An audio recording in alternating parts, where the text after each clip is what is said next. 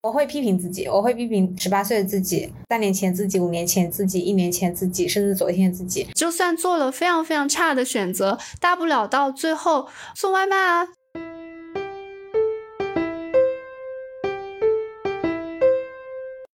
Hello Hello，很高兴认识你，欢迎收听元宇宙。大家好，我是圆圆。本期我们讨论的主题是人生失焦会怎样？这个失焦呢，是失去焦点、失去目标的意思哈。邀请到的嘉宾是我的朋友西北。Hello，大家好，我是西北，给大家做个简单的介绍。我是某九八五的本硕，然后我学的是农业和环境相关的专业。我毕业之后呢，先是去了一家上海的游戏公司。在今年年初的时候，我从游戏公司离职了，回到了成都，换到了一个环境行业，也算是我的本行了。但是在六月初的时候，我又裸辞了，现在在家里做播客，然后也做一点视频。我的播客叫《电波不同步》，如果大家感兴趣的话，也可以去我那儿听一听。但是我的播客有个特点，它跟我的人一样，非常的没有方向。很高兴认识大家。西北他在跟我的沟通中，他表达了一种观点，就是他觉得自己的人生好像一直在转圈。比如说他是环境本硕，但是毕业以后呢，却没有去到环境行业。但是经过了在游戏行业的兜兜转转，他又回到了环环境行业，然后现在是一个裸辞的状态。他觉得自己的人生，包括之前很多重要的选择，比如说大学选专业啊，保呃读研究生啊，还有找工作啊等等的经历，都是有呃处在这么一个好像没有目的。没有目标的这样一个状态里，但是呢，其实从这个整个大环境来看，我们从出生开始就在不停的赛跑，不停的上岸啊。之前我看到一个段子，他说公务员上岸，考研上岸，相亲上岸，小升初上岸，一直到你的小孩再继续上岸，苦海无边，岸无边，一岸之上还有一岸。中国人的一生简直像个梯田一样，就好像说主流的舆论环境，他会认为我们的人生要有一个又一个的目标去影响和决定。但是西北，你却认为自己的人生是失焦的，是没有焦点，甚至在转圈的人生。你为什么会这样想呢？我觉得，就大家可能听我的介绍的时候，也会有类似的感觉，就是这个人怎么这件事情做一会儿，那件事情也做一会儿。这个我的经历可以展开的跟大家聊一聊。我呢，在大学的时候，就是大学以前，我都有这种。有一个特质吧，就是我是一个不太有计划性的人，所以我在填志愿、选专业的时候，但其实我觉得那个情况就是选专业的那个节点，很多人跟我的情况可能也类似吧。我们高中也不会有那种特别完善的职业规划的这些渠道信息和培训，所以大家很多时候是凭着自己的想象去选专业的。但我当时甚至连想象这一环我都。嗯，可能都没有大家想的那么多。我是完全的没有方向。我觉得我未来做什么都可以，我学什么，我到时候就去做什么。我当时觉得我学什么都行。我也是那种，而且我我都是那种。在高中阶段可能都不太偏科的人，虽然我可能会有一些学科比较喜欢，但是我都感觉学的差不多。你要说我未来走一个方向做深造的话，那我觉得这些学科对我来讲都没什么区别，没什么太大的区别。太神奇了。我当时对于填什么专业是没有什么方向感的，所以我就是采取了一种选择分数性价比最高的做法，就是纯粹是看着学校去选的，就是我的分数范围内能报的最好的学校和可能的那些专业，我就按照这个顺序，按照这个原则去报了。哦，其实这个也是现在很相当一部分家长和考生的做法。嗯，我我之前听过很多这样的故事，就是很多状元。嗯，呃，我就拿北大来说吧，北大它一般会有一些学院的分数线要求特别高，比如说元培或者是一些比如说计算机之类的。然后很多状元呢，他们因为分很高，我经常看到这样的故事，就是他们为了所谓的不浪费这个高分，然后会选择进这样的学院，但也许这样的学院并不是他们心中所爱，也许他们自己本来已经有了想去的地方，但是呢，家长和老师都会劝你不要浪费这个分数，所以他们就会去到也许自己并不是很感兴趣的专业。嗯，这其实里面还是有一个信息差在吧？啊，当然你之前这样选吧，也也算是一个比较普遍的做法。但是你这个心态非常的难得，你是觉得好像哪个都无所谓？对对对，如果是有那种目标的这样选，可能有点可惜，但我就还好，因为我确实对于当时的我来说差不太多。所以说西北呢，他在高考的时候选择了分数性价比最高的的学校和环境专业，然后在毕业的时候呢，因为自己的心中所爱呢，他又抛弃了环境专业，进入了游戏行业。但是在游戏行业工作以后呢，因为工作的高压呢，他又想寻找一份朝九晚五，然后不用动呃不用很。耗费精气神的工作，所以他又选择进入了嗯偏体制内的一家环境行业的工工作。但是现在呢，他又发现啊，可能这也并不是心中所求，所以他又现在已经裸辞了。然后现在是在一个探索的阶段吧，可能日后还是要回到游戏公司。所以西北会认为他人生是一个在转圈毫无目的的人生哈。然后刚刚听你说这么多，我会觉得说嗯。其实我们今天这一期聊天呢，还会想要跟大家聊一本书，叫做《选择的悖论》。他说的是我我们如何用一种心理学，我们如何从心理学角度去看我们做的一些经济决策。像西北他刚刚提到，不不管是在高考选专业的时候面临诸多的选择，还是说考研保研，还有就是找工作的时候。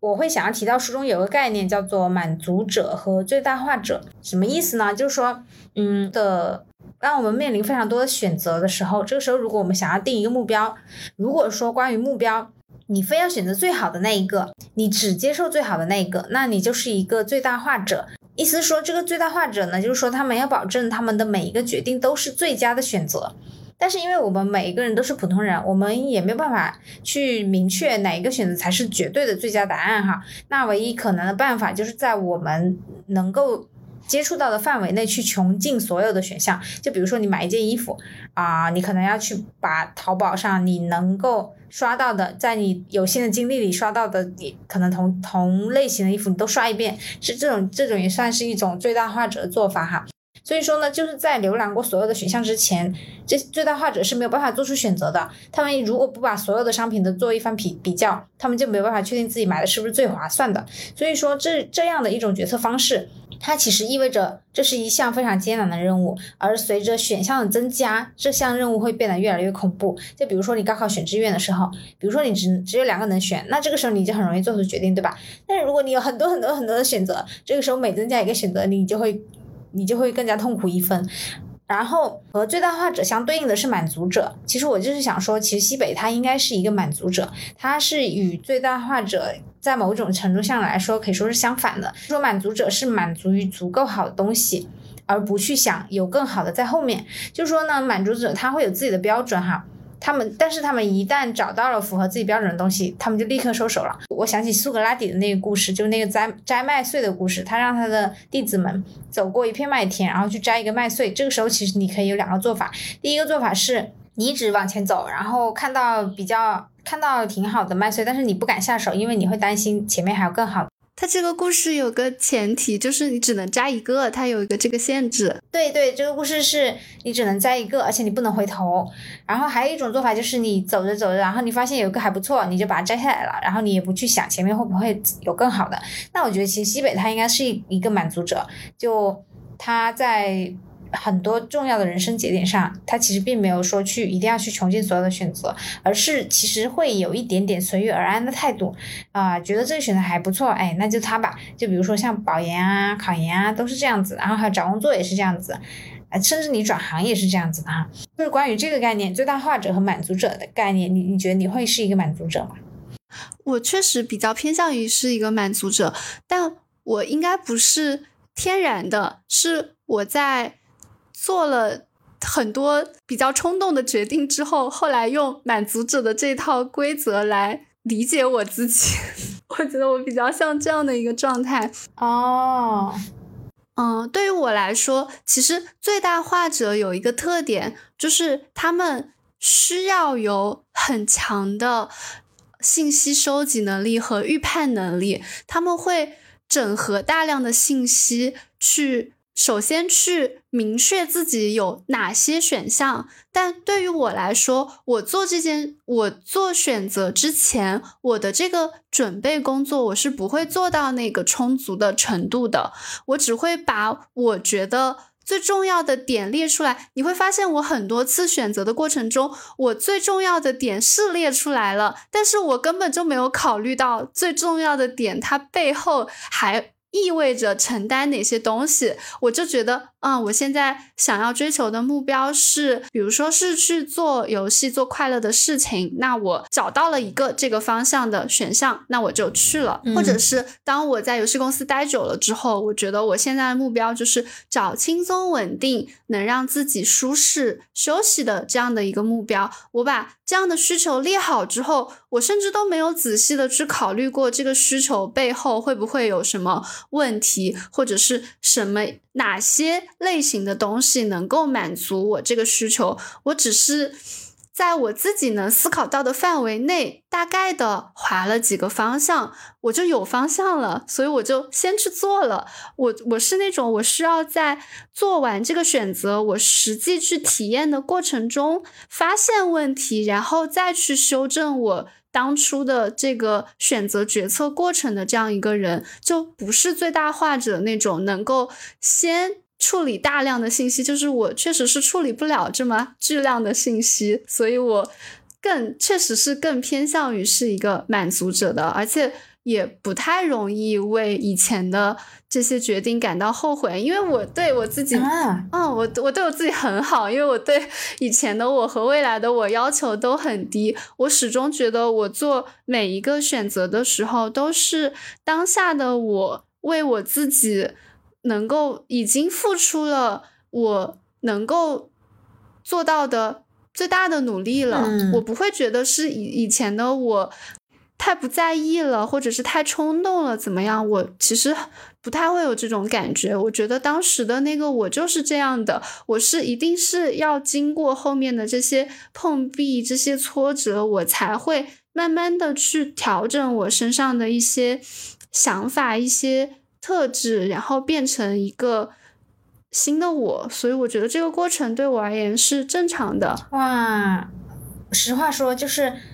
嗯，我觉得你是一个很怎么说很积极的人。就你的这种心态，是我经过了非常漫长痛苦的挣扎以后，我才习得的。就我在哎，也不能说之前吧，我觉得我至今到现在为止，我都是一个最大化者。然后我还在努力的使自己想要让自己变得没有那么的最大化。我想要去成为一名满足者，因为做最大化者就是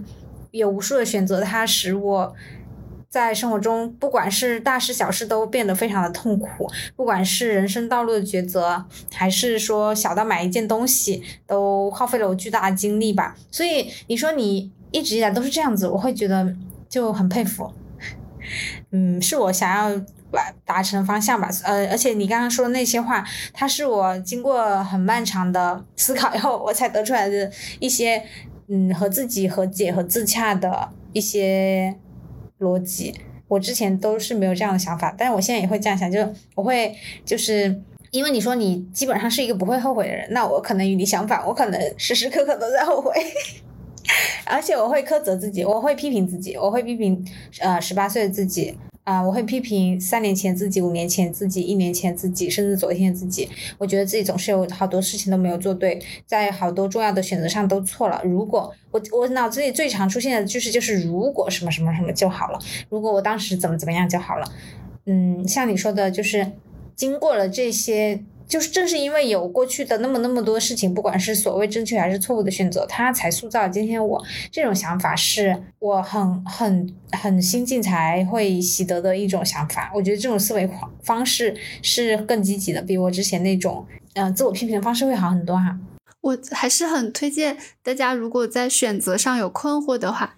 去看一看我们今天提到的这一本《选择的悖论》，我觉得这本书它的核心、它的主题就是围绕着人应该怎么做选择 来写的。我也我看也很有收获。就虽然可能我觉得我更偏向于满足者，但是这这本书依然给了我很多新的观点和我觉得我可以在未来的选择中去尝试的一些新的策略。而且我我其实有一个感受。就是我觉得，包括这本书里也提到，他觉得最大化者其实并不是一种问题，他没有说满足者一定比最大化者好，而是这两者他们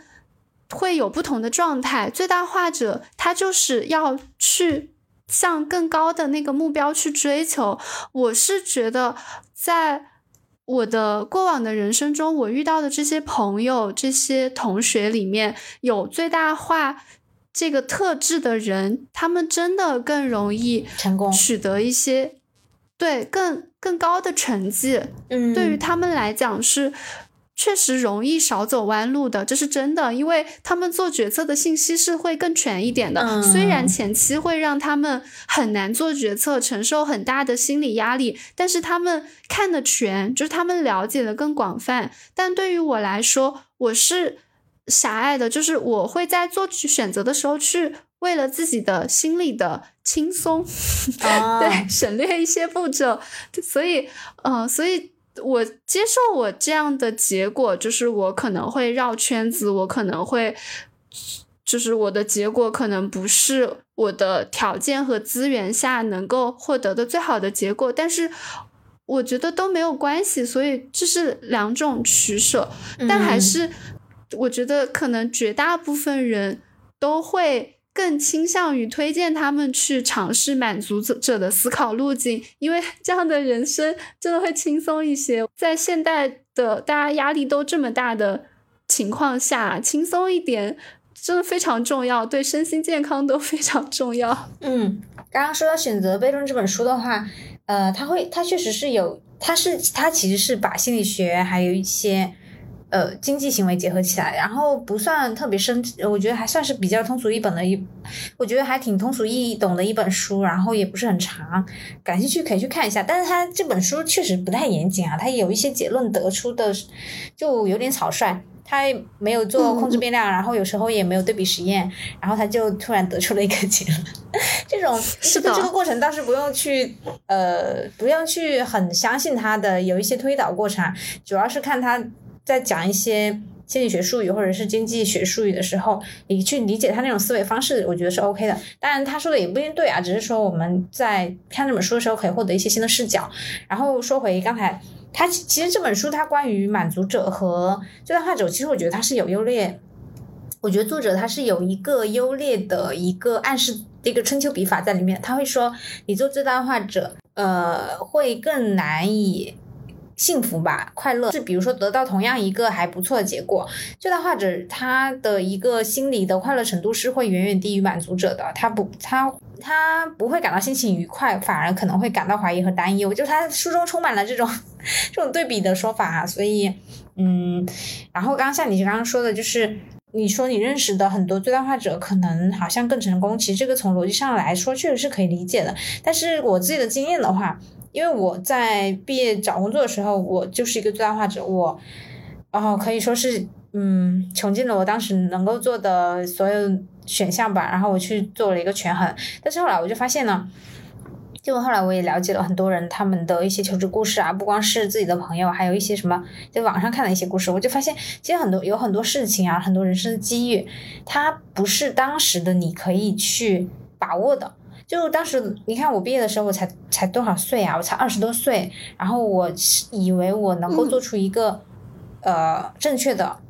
就是在如此重大人生节点上，我以为我可以做出一个绝对正确的选择，或者相对正确的选择。然后到，但是过了两年或者过了一年，我就发现啊，其实当时的眼界还是太狭窄了。所以在那个时候，我反而会想，也许那个时候就像一个满足者一样，你就随便，也不是随便，你就在那个范围里面。就你不用去穷尽所有的选择，然后你可能大概的挑一下，可能跌跌撞撞、误打误撞，说不定就还，哎，说不定还能碰到一个挺好的那个呢。我就是说，在毕业季求找工作的时候，大家可以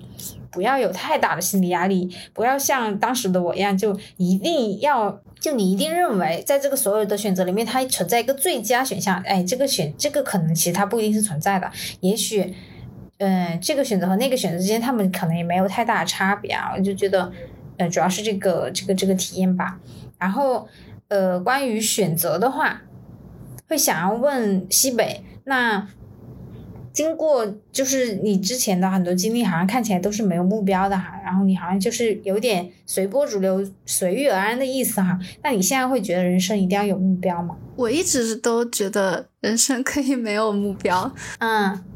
因为首先大家对目标的定义可能也会有一些区别吧。我自己对于目标这个这个概念都有有过一些理解上的变化。我可能以前，我我当然我一直是一个不太喜欢给自己制定目标的人。嗯，哎，包括我举个小例子啊，我我跟。大家出门去旅游的时候，我很少做那个会制定行程计划的人。我的行程或者我都非常的粗糙，我基本上就知道我去哪个城市，然后差不多了，我就到这一步。啊，当然，可能住的什么地方之类的这种必须的，我我肯定还是会呃要提前做准备的。但是我们旅游的时候要去哪些地方？这种东西我是不太爱去做详细规划的。就在我以前以前的理解里面，我总觉得那些给自己制定人生规划的人，他们就很像现在所谓的那种特种兵旅行，你知道吗？如果类比成旅游的话，他们会把自己的行程安排的非常的满，就是我到这个地方之后，我要去哪些哪些哪些地点打卡。然后我要吃到什么东西，我要看到哪些景点的风景，会有一个特别特别完整的清单。而一旦在我的理解里，一旦这些清单上有什么东西没有勾上、没有完成到，他们就就会觉得遗憾。嗯，所以在我那个时候的概念里，我就觉得我不太能理解这种事情。我觉得。嗯，人制定人生目标，如果就是为了让自己感到遗憾的话，那为为什么要做这个呢？但是我现在的想法可能有一点，有一点变化了，是因为在可能也是工作经历的影响吧。然后我发现目标这个东西，它并不是一个自己给自己的一个束缚，而是。想要尝试给自己一种往前走的一个方向，而不是说我一定要达到那个我所谓的那个终点。所以我现在对他的理解，更可能更像是一个创作大纲。就包括我们现在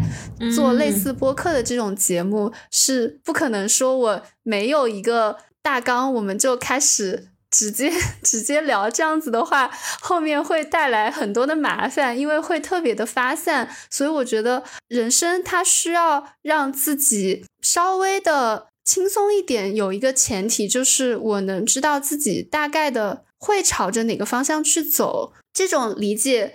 就是这样的人生目标，我觉得它是一种工具，它可以在呃成本很低的情况下就帮我预知到一些。这件事情能不能行，能不能成功，或者是我该不该朝这个方向走，就是我在制定目标的过程中会比较关注这一类的问题。就是我现在会有一点点的小目标，但也不多啊，有限。嗯嗯嗯。你刚刚说，就你是出去玩，你是那个不怎么，你你一定不是那个定计划人。然后我就刚好和你相反，我大概率是那个定计划，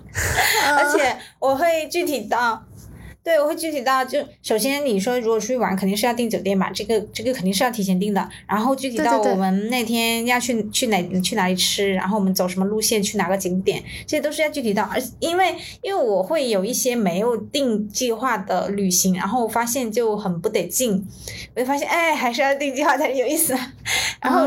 回回到我们刚刚那个问题，就说人生一定要有目标嘛？嗯，这个问题如果我来回答的话。如果你要问学生时代的我，我会告诉你一定要有。然后，因为那个时候呢，就是会读一些很多那种成功学书啊，他会说，他会认为呢，你必须要有目标。你不光有，你最好呢，这个目标还要比你的现状拔高一点。啥意思呢？就像那个高考的时候，老师会说的，最好呢是你踮起脚尖跳一跳能摸到的这样的一个目标会更好一些。但是就是在毕业以后，然后我就发现呢。呃，我现在已经没有办法制定目标了，就是一呃，而且这不不光是我自己的一个感受，比较深刻的感受，他也我我也和一些朋友聊过，我感觉大家就普遍会有这种感觉，就是计划赶不上变化，这是毕业以后非常强烈的一个感受。就你有时候你可能哦，比如说你就是对某一件事情做了很周密的计划，然后你就发现，嗯，很多事情并不如你所想，它也许和你想象的完全不一样。所以现在我以前我。可能什么年终的时候还会写一写一写自己对第二年的什么期待啊，然后可能会比较细化，会有一些目标，新年计划。对我定目标，我会定，我会定的很细的。我在学生时代的学习的习惯就是定的非常细，我会定到某某一分钟我在干什么。但是现在我不会做这种事情嘛，就完全就定不了，就嗯，也可能是因为工作吧，会稍微放松一点。你就发现这个事情是没有办法完成的啊！我可能只会跟自己说，比如说我去年的时候可能会想啊，那我今年想要做播客，然后我可能还想要学习摄影，大概大概有这样一个框架可能就可以了。但你要说我要有一个很很很仔细、很具体的目标，可能没有办法。然后加上现在的话，可能很多人以前以前的很多人他们的目标是什么？找到一个工作，然后在多少岁岁之前，嗯，恋爱结婚，然后多少岁要生生小孩，然后怎么怎么怎么。也许这是以前很多人的目标，但现在的话，反正我是没有这样的目标，就是我没有办法去确定这样的目标。就人生的随意性太大了，尤尤其比如说像亲密关系这种事情，我觉得是没有办法做计划的。有人生中有非常多事情，他没有办法去计划，所以你没有办法给他定一个目标。你不能说啊，我要定一个目标，我今年一定要找到一个什么什么样的对象，这嗯，这这没办法实现啊。如果你按照这样的标准去找的话，那，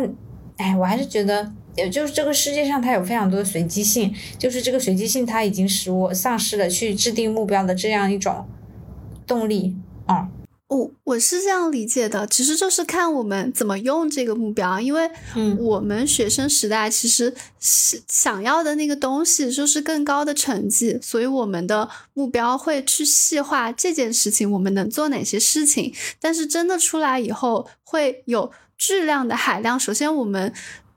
我们关注的点就是很多很多的点，然后在这样的情况下，想要去制定一个啊完善的能 达到那样的目标，就它确实是它抵抗外界干扰的这个呃能力，这个抗抗干扰的能力是会很低的，所以我觉得跟目标制定的方法，或者是你对这个目标的利用方式是有关系的。比如说啊，我也非常的认可你刚刚说的，像亲密关系这种事情，它是呃不能去说我在多少多少岁之前，我要给自己立一个目标，说我要结婚。但是如果人真的有需求，我觉得应该把目标看成是我们满足需求的一种工具，就是类似于，嗯，我真的有需求，在我我举个例子啊，比如说在某一个阶段。我是想要获得稳定的亲密关系。当我明确我自己本人有这个需求的时候，那我的目标可能是一个更能够去做的一件事情，比如说列出我认为。也良好的亲密关系，对方的一些特点特质，对这个可能是我目标的一部分。然后我目标的另一部分是，我要去找途径，能够接触到符合这些特质的人。然后我要去，比如说我要接触呃十个、二十个、五十个，甚至这样的人。但是接触这样的人之后，我不会，我永远永远对于我来说，不会把目标定成我要找到那一个。我的目标永远都是我去尝试找，但是找不到，我就不会勉强自己找不到，就说明命命命中就是没找到。嗯，关于亲密关系这个，我觉得可以单独去聊一期吧。嗯，现在可以略带一下，就是亲密关系这件事情呢。就像你刚刚说的，就是比如说你给自己定一个标准，然后你呃拓宽你的社交圈，可能你去找这个标准里面的人，然后找一个合适的，这个是大家普普遍比较通行认认可的一种做法哈。但是我会想，就是这个事儿呢，它它从数学上说，它是一个概率问题，就是像你刚刚说的那种做法，其实是你在提高遇见一个呃看对眼的人的概率，对吧？但是我会想，我是另一种想法，我会想。就我，我可能是一个纯爱战士，我会相信那种，呃，怎么说？我可能会相信缘分这种东西。就是比如说，你你和这个人是，就你能和他看对眼儿，这个事情，就是比如说你能遇到一个和你看对眼的人呢，他不一定会出现在你你拓交拓展社交圈里面那个场合，他可能出现在任何一个地方，就可能你坐地铁你就能和他遇上。是，但是这个时候你和你遇到他，然后他就他其实就是你这个概率里面的百分之百了。呃，不知道我这么说能不能明白？我我我能明白，就是有可能因为你把标准先竖在那儿，你会忽略掉有一个其实很适合，但是不符合这个标准的啊。但是也不是这个意思，也不是这个意思。哦，不是这个意思。我的意思是说，呃，你去在那个标准里面去那个池子里面，你试图去找到一个符合你标准的人，这是一个提高概率的做法，没错。但是呢，比如说有一个，嗯，就是我是觉得，就你亲密关系这个对象这个事情呢，他。这个人他对你来说其实是百分之百的，他并不是说你把这个铺池子铺的越大，你就一定会遇到他，或者你不铺这个池子，你就一定遇不到他。所以我感觉这个事儿怎么说呢？哎，我就是还是那个纯爱战士吧。我觉得他是看缘分的一件事情，他可能并不是你拓展社交圈就一定找得到，或者你不拓展社交圈就一定找不到。嗯啊，反正就是，嗯，我会是这样的一个。我我知道，就是这套逻辑，它用在亲密关系上会会有一点问题。但是我只是想打个比方，因为它套用在其他的事情上，我去做。增加这个满足我需求的这个事情成功的概率，这个是目标的意义，就是这个是我利用目标这个工具想要达成的目的。我会明白借助目标来梳理我可以做些什么，但是我不会因为我把这个目标定成这样而嗯苛责自己，就是我真我真的是一个对自己要求好低的人。没有，我觉得这样就是就挺自洽，就挺好的。我我其实想说，还还有一点是，这个目标它就是得是我我我是接受我的目标会变化的，因为我人生中真的有很多次发生了目标的这种呃，甚至是大幅度的改变的这种情况，因为我都是就是在我的认知里面，这不是一件可惜的事情。我觉得，嗯嗯，因为每个人他当下的需求和当下。呃，认知都是有限的，所以我们当下制定出来的目标未必会真的很适合未来的那个我，所以未来的那个我想要修正这些目标都 OK。所以我觉得目标它不要变成自己的束缚。当我们发现我们在朝着这个目标走的时候，遇到了一些困难和痛苦的时候，也可以停下头、停下脚步来想一想，会不会是这个目标本身制定的有一些偏差，或者有一些问题，有可能是能够通过再调整目标，去让我们走到一条更适合自己的路上的。明白。其实说到目标，然后刚好西北你是做游戏的哈，我会想要。我会想到我之前，我有一段时间特别沉迷一个游戏，我不知道你有没有听过，叫《江南百景图》啊，我听过。啊，它是一个，我不知道这叫什么，模拟经营。呃呃，对，怎么怎么一一说出来就感觉土兮兮的，但是我觉得它没有那么土吧，可能是因为它的画风比较好吧。嗯，对，它是一个模拟经营的游戏。然后，然后我就发现，在玩这个游戏过程中，我有个收获，我就发现呢，如果这个。呃，游戏它给我设置了一个目标，比如说要开垦这块荒地，然后它需要八万铜钱。嗯，那不管我是不是需要开垦这块荒地，就比如说其实我并不需要开垦这块荒地啊，我我就就比如说我可以不玩这个游戏，这个开垦荒地这件事情它本来也没有什么有趣的，但是但是因为它给我树立了这个目标，我就会很努力的去达到它。我觉得这也是不知道是不是你们做游戏的一种。就是对人性心理的把握还是怎么的，反正对我来说是非常非常有效的一个做法。如果你想让我沉迷游戏，那你就给我设定几个目标，我一定会乖乖的继续玩下去。是，就是在嗯游戏体验的过程中，清晰的让用户，也就是让玩家有一个目标，是会。显著的增加玩家留存在这个游戏内的概率的，就是如果一个人他进了这个游戏之后，你啥都不告诉他，他他做什么都可以，他就是他就是可能就陷入了是最大化者或者是呃那种选项很多的那个情况下，他不知道该干嘛，他很可能就流失了。嗯，是是的，是的。那大家都说人生是一趟旅途嘛，那。比如说，在人生这个比较大的一个维度上，你会觉得你觉得是结果重要还是过程重要的？呃，对于我来讲，我肯定是过程更重要的，因为我都不希望，就我都我都对结果没有希望，我怎么会觉得结果 重要？嗯，对自己的结果是没有要求的。我想起来，关于人生，其实我之前有看过一个论调哈，啊，他这个比喻可能有不是很高雅，就是那种很。很大白话的比喻哈，他说，就比如说人生呢，它就像是就像是你坐在一趟一辆车上，然后你要开向终点。有的人呢，他会愿意选择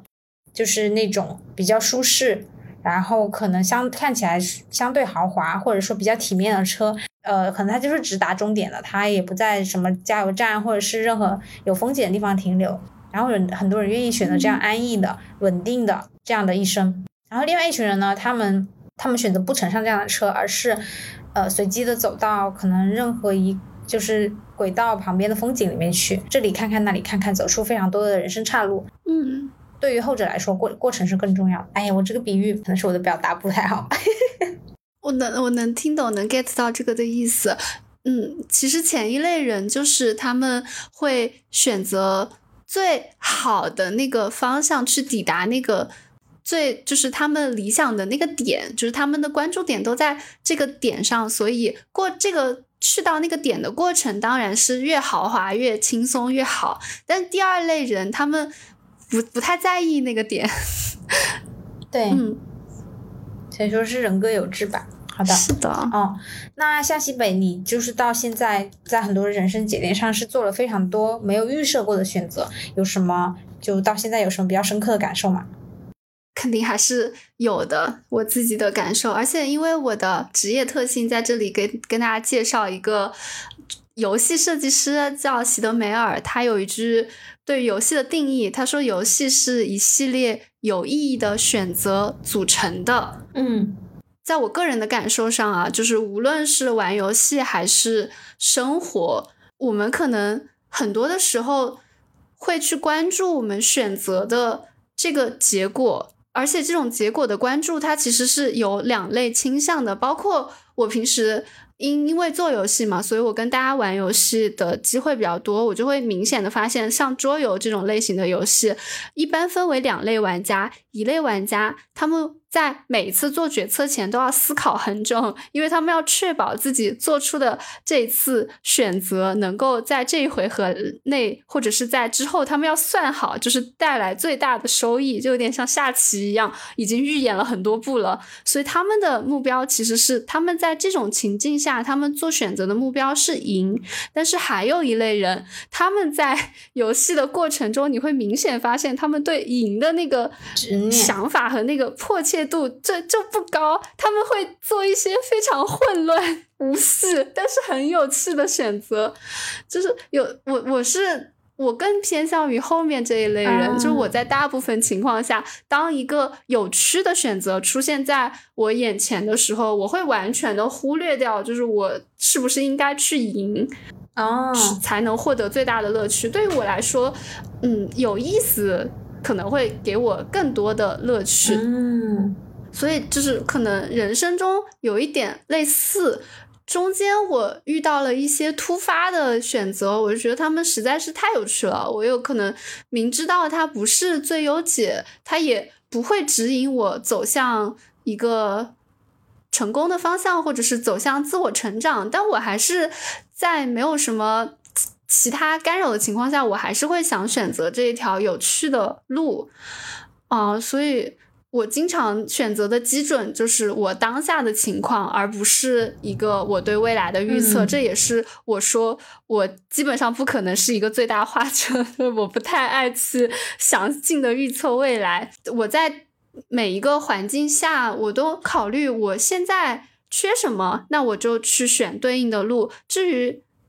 那个缺什么这个范围外的，我就先不考虑了，我先去试一试，然后我再看这个外面有还有什么特别影响我的东西。但我知道我不能用我的这种经历和我的这种观点给大家提供参考。像我这种只看当下、活在当下的人，有一个重要的前提是我还是有一定的安全感的，我也不会特别的担心，就是我。万一在某一个节点，我做出的选择它很差，差到我，哎，我其实都我都想象不出来能差到什么样呀。对我，我就不觉得会差到什么样。其实我刚刚就想问你，就是会有这样的一些从容，是不是因为就家庭条件有兜底啊，或者是说，就是因为其实你你所有的事情说来说去，嗯，最基本的还是经济基础嘛，是不是？因为有一些这样的。底气在，所以你才会不太在意这件事情。嗯，但可能我我有这个底气，但可能跟大家想的不一样，就是我家并没有钱，就是是非常非常非常普通的家庭。我家只能说是没有负债，它只是满足这一个基准线而已。但是我仍然是不担心自己明天或者明年吃不起饭的，因为我只 我我相信，我还是挺相信这个社会目前的。稳定性的，就当我有手有脚有技能的时候，我就算做了非常非常差的选择，大不了到最后送外卖啊，就是去做一些总是有能够做的事情的，就是不至于让自己的人生跌到那么惨的一个地步吧。我是真的觉得，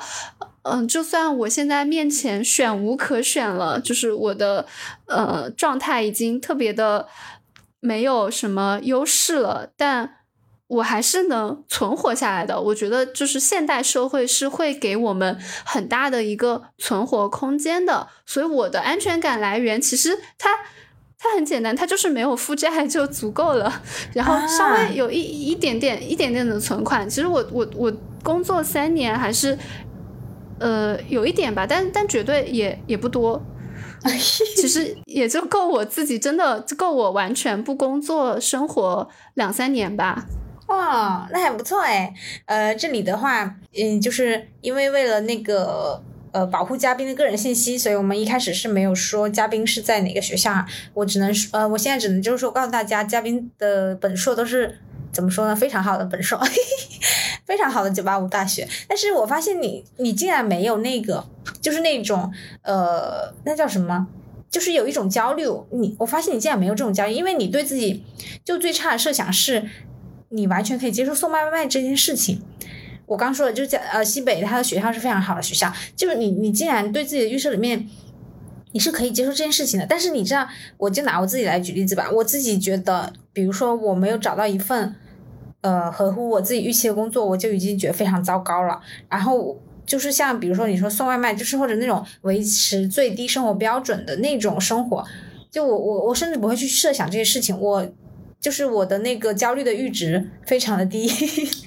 就是呃，然后我发现你的焦虑的阈值非常高，就你可能要到送外卖那个地步，你才会开始焦虑。我很想知道你这是为什么？为什么会这样子呢？很想学习一下。那为什么会这样子？可能就是因为我以前老是乱选吧，就导致我已经把自己推到了这种不得不接纳自己的地步上来了。真的是，就是因为我以反正也没有走在一条很有规划、特别明确的道路上，我索性就接受了。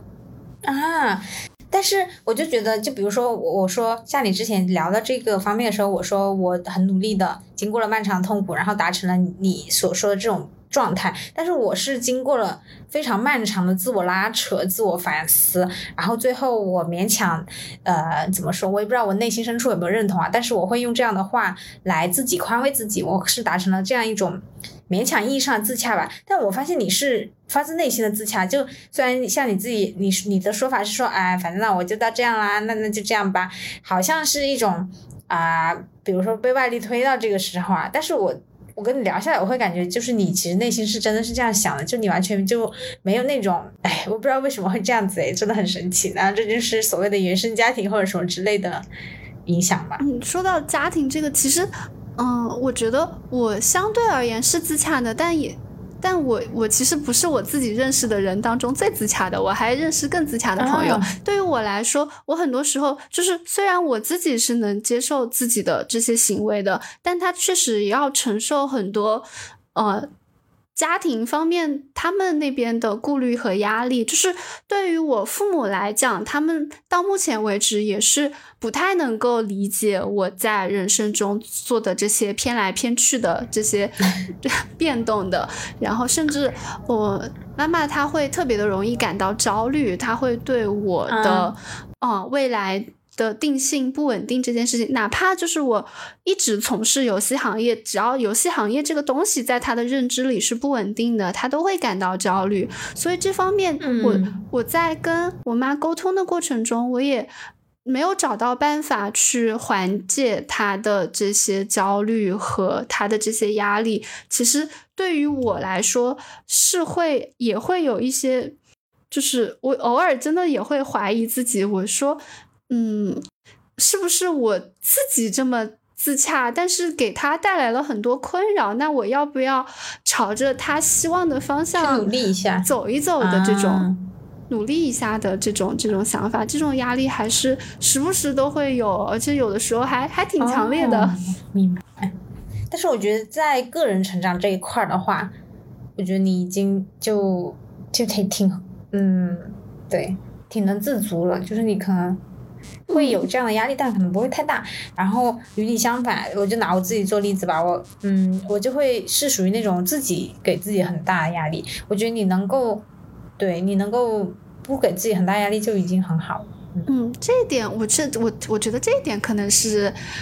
天赋啊。我从小就不给自己压力，但是这个真的还是会有很多的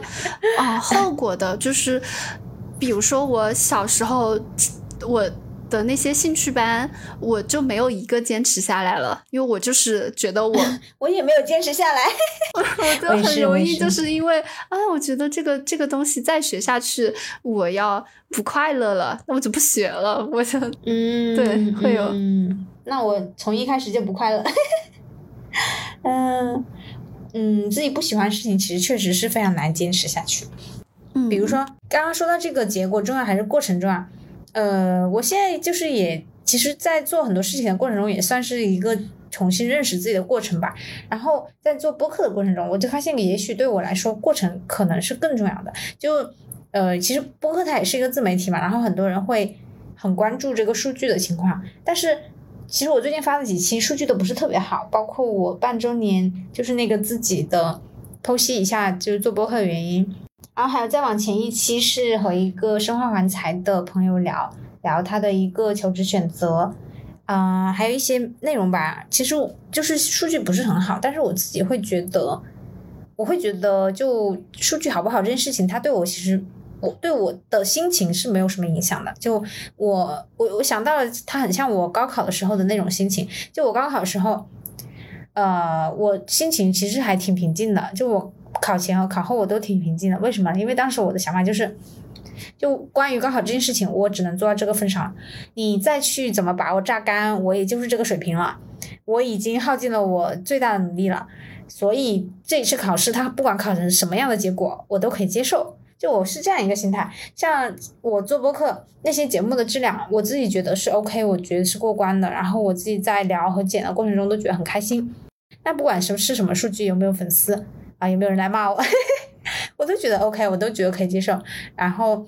嗯，也是在这个过程中吧，就逐渐了解自己，发现自己也许还是一个更重视过程的人。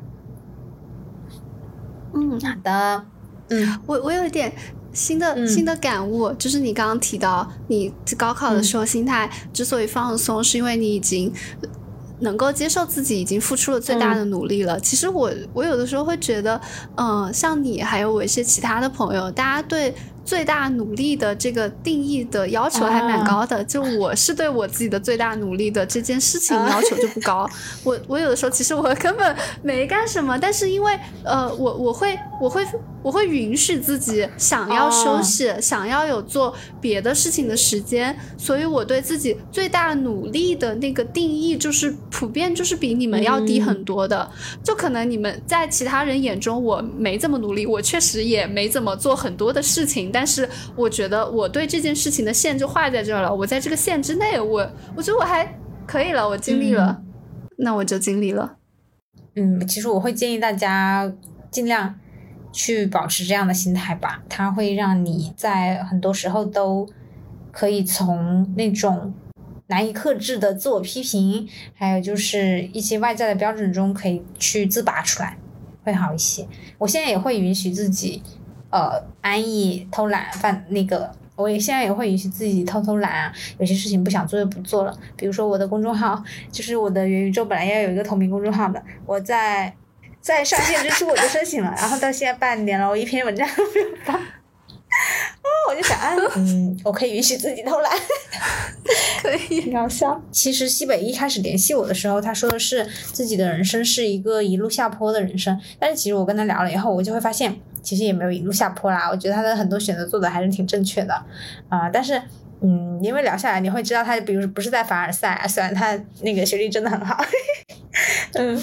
那总之，我觉得我把我的经历分享出来，有一个我的小小的心愿吧，就是虽然我的经历不希望给大家做那种。人生指导的参考意见啊，因为它真的不能指引你走向成功，但是或许会能够指引你走向一点点的快乐。所以我希望是能够给给到跟我比较情况比较类似的朋友们提供一点安慰，就是原来我们其实都。不是一个人，我们这样做是被允许的，而且这样其实真的挺好的，是会过得更加的轻松和快乐一点。这点真的，我觉得人生中大家说到底追求什么呢？其实就是追求幸福的总量吧。但对于我来说，幸福它一定是。建立在我的快乐之上的，就是我自己都不快乐了的话，我是无法去感知到我的幸福的。好的，也欢迎大家关注西北的播客电波不同步。那我们本期内容就到这里，说出来就好了。希望这一期内容也给到你一点点安慰。欢迎大家关注我的微博、小红书，或者通过邮箱与我联系。那我们下期再见，拜拜，拜拜。